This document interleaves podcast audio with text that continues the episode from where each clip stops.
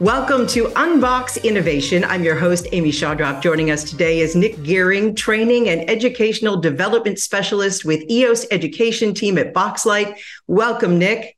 Thank you so much for having me. I really appreciate it. Today, we're going to talk about reframing and focusing technology mm. for classroom instruction. This is a huge, huge deal in schools nationwide. Do most school districts across the country have cell phone and technology rules in place, or are we still talking about the wild, wild west? Uh, kind of a mix of, of both, really. I, there are some really fabulous leaders out there that are um, really trying to kind of set the, the stage for for other schools and districts in terms of uh, their policies um, and then there are other places uh, where you are seeing it happen more at the uh, the classroom level, um, which is a, a, huge difference in terms of the success of uh, implementation or of a policy. You know, if if we're kind of all on the same page with one another, uh, we're more likely to be successful. So, uh, unfortunately, there are still a number of schools out there that are are kind of fending for themselves at, at this current time. That's surprising to me because smartphone technology has been around for years now, and people have bring your own devices that they bring to school, and they're using their iPads, and laptops are being given to students in high school. So that's kind of surprising. Uh, it, it is really surprising. I think that there there's kind of two camps when it really comes to uh, integration of technology. I think that there are some um, that are really intentional and very uh, strategic and very cautious and careful. And I think that there are are others that have a, a more mindset of um, it's here it's what's in the hands of our students already. Um, let's just figure it out and, and make it work. I remember when I first started teaching, I was actually, uh, you know, empowered uh, to to really try new technology with my students and in my classroom.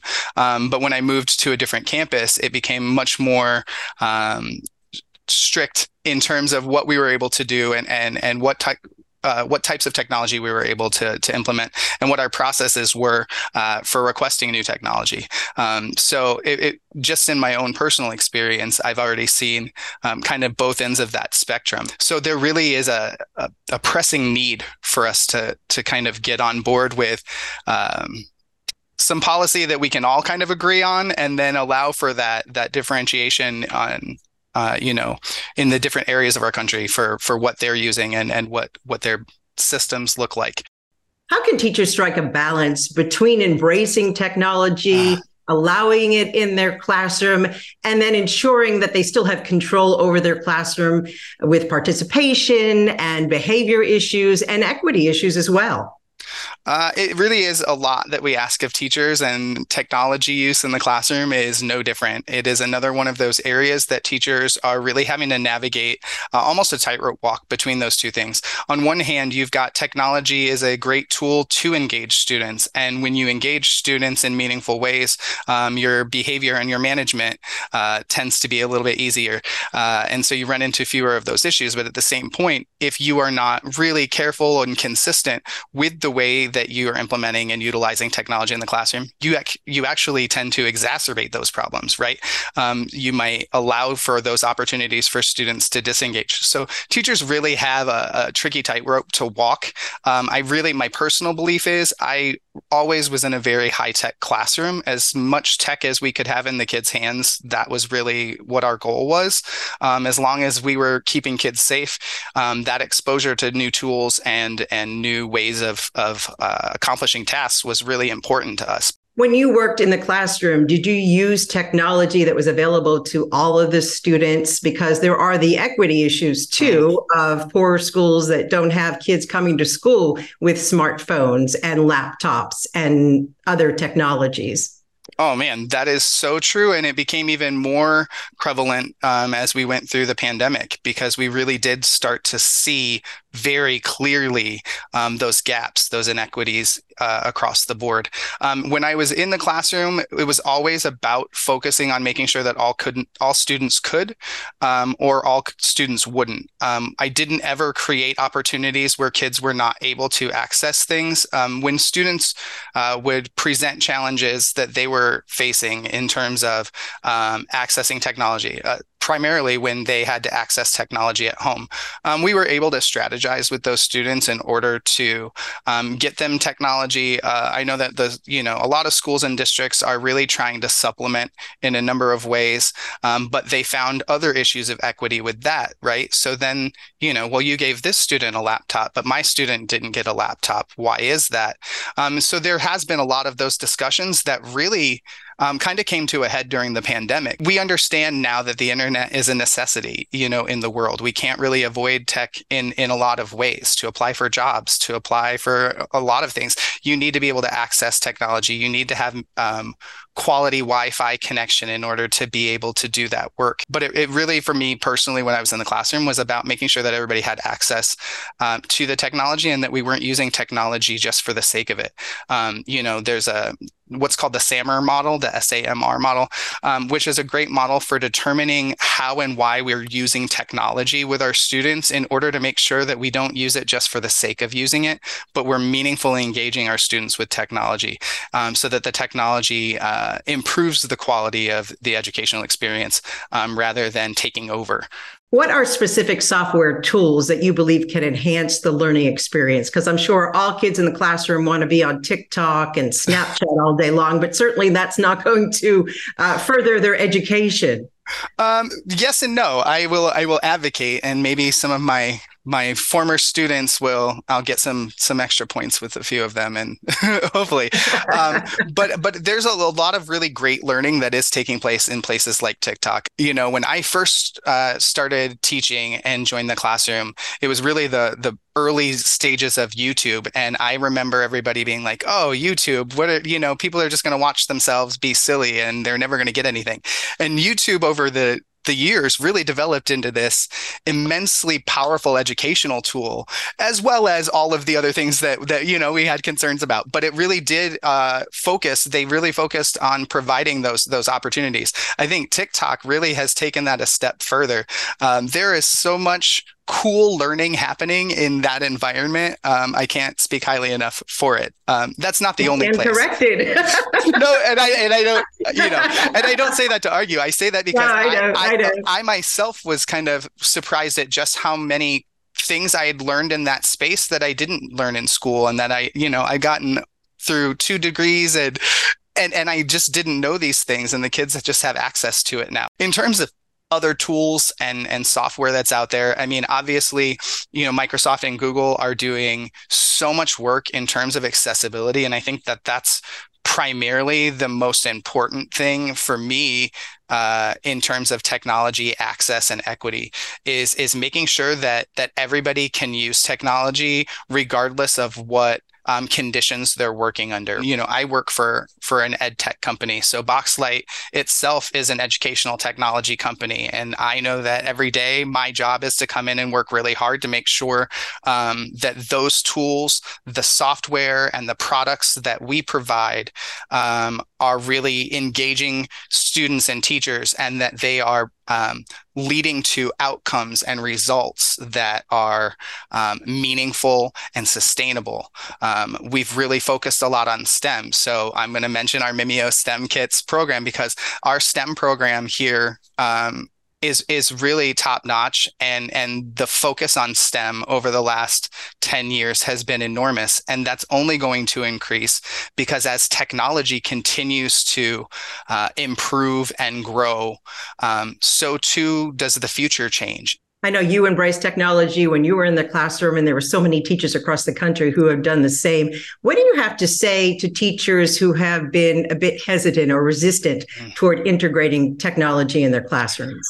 Um, I have a lot to say to them. Um, those are my favorite teachers. You know, in my background, I was not only a teacher, but I also worked as an instructional coach, and that um, is part of what my job here at Boxlight also is is is coaching teachers and supporting teachers as they learn new s- skills, strategies, tools, um, technologies.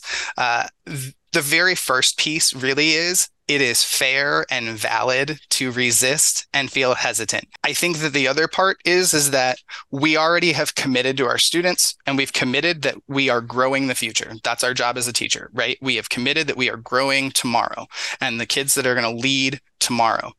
And in order to do that, we have to embrace to a certain degree the technology that's around us. That technology becomes more and more prevalent each day. And the more we resist, the harder it is to overcome that struggle. It's almost like we're contributing to the gap that that's that's mm. between us. Um, so it's really important to acknowledge why we have a gap, um, but then quickly develop ways that we can overcome that struggle together. There's a lot of psychology that goes into what the work we do as educators. And so dealing with the psychology and the sociology of our job, um, both as the professionals before we have to put it in front of the students, right? I think that that's a really important element. I think the other part is meaningful professional training and development. And I know that professional development in a number of areas, you know, that terminology um, may, might be off-putting for people. So, however we want to to phrase that, however we want to refer to that, I think it's really important that we're providing meaningful training opportunities for our educators so that they can dive in and and really develop comfort and proficiency with tools before they have to do it with students. There's a lot of things that contribute to not achieving successful outcomes. Um, so I think that building uh, structures and and scaffolding learning for teachers just like we do for our students is a really important part too. But we have to embrace the development we have to embrace the training and we have to embrace the uncomfortable. Technology is changing so quickly and our kids are always 10 steps ahead of us. Um, so how can teachers keep up with the technology trends both in and out of the classroom? Uh, it's a tricky question because as you know we, we've discussed before if you're in a, a school or in a district where your technology is very carefully regulated um, you only have access to certain tools in your environment. Um, but oftentimes in those environments you have a very clear process for requesting use of new technology or exploration. A lot of districts have formed tech committees that include parents and teachers and students um, with the with the tech know the tech knowing people, you know, your IT department in schools, not just the educators, um, but the people that have to implement uh, the technical part of that as well, so that they are discussing the technology that's available what's coming what have we been using what is you know the next thing that's intended to replace that and what might a, a benefit of that be. So a lot of schools and districts are creating um, committees or teams in order to um, allow the stakeholders to really do some of that work um, and and to have that narrative um, created including all of those voices. Um, i think that that's a really powerful way to do that. I think that that also allows our students um, to see the partnership between all of the components. I don't think kids see sometimes beyond the fact of what their classroom is, right? These are this is my teacher. This is who impact this is who impacts my learning. But there are all these other people that have such a huge impact on on that experience for students. And I think this is another way for them really to see that the value of that. Um, but I also think that parents get a, a great benefit from that too. Parents being able to be involved in programs like that become more knowledgeable of those things. So you said kids are are light years ahead of us all the time when it comes to these things. It would be really cool if we could continue to embrace ways that allow our students to uh, introduce us to technology, to teach us about those things. Um, so I think that the inclusion of students in in those committees or those groups uh, is is really the the key component of that. You you uh, talked about the parental component of things, and I know how I felt when my kids were in middle school and they started saying, "Well, you can bring your own device." And I said to myself, what? You know, and it and it took me a long time to be able to embrace that. So, like you said, the parents really need to be educated on what's happening in the classroom and how all this technology can help their kids. Um, I think as much as you hear that there's there's that fear that hesitancy of, of a teacher that might have with technology i think that that's even more so for for parents. And i don't say that because parents are less knowledgeable or less trained. They just spend less of their time having to adapt to that type of learning. Um, whereas i think teachers that's part of what we do day in and day out. And so i think that including parents in that component provides insight for them. I i think it provides that practice space for them um, and and parents that are able to come into these environments and learn and grow go tell other parents. And those parents either get involved or they at least get that the benefit of that knowledge or the benefit of that experience. I think it's really important that schools um, look at ways that we can support parents in the ways that we're using technology, how to use the technology, what our intended outcomes are with the technology. I think the more parents are able to understand that, the easier it becomes to embrace whatever that policy is that's being implemented. I think that if we help parents understand what technology is being used and how to be used, they will support it at home from their side as well. What do you see the future of the classroom looking like in 10 years? And what would you like it to look like in 10 years? Oh, man, that's an exciting question. Um, I think that there is a lot to be determined with how we are going to embrace and capitalize on AI and generative AI in the classroom.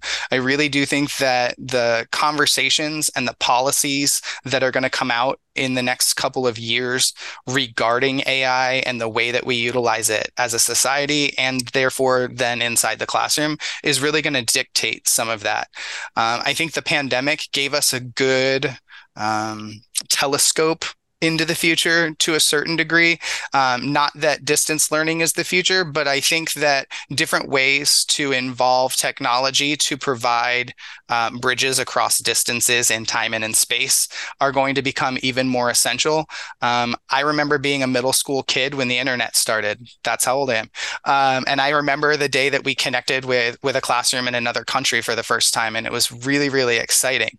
Um, that's the baseline expectation of small children now going into education. So I think that what the internet did for for my generation of learners, uh, AI is is going to do tenfold for for this generation and what comes next. Um, so I think that that's a really exciting challenge that we're facing. I'm really hopeful that we are intentional and that we're inclusive and that we're collaborative with the way that that we handle this. I hope that you know our government's involvement really is more so to facilitate opportunities for different groups to be able to have their voices heard so that the outcomes that we reach really benefit students and really help to provide um, that multiplier times 10 instead of that divider times 10 you know because i feel like anytime you implement a new tool it can it can be like that bonus multiplier and it can be the thing that makes you know um, uh, a win a jackpot. And so that's what i'm hoping. You asked what i hope. Well thank you so much for joining us today. Nick you've been such a pleasure. You've given us a lot to think about and a lot of great information and we do appreciate your time today I, I appreciate you. Great questions. And anytime I would love to have more chats with you. Well, that wraps up this edition of Unboxed Innovation. Thank you, Nick, for joining us, and be sure to tune in next time.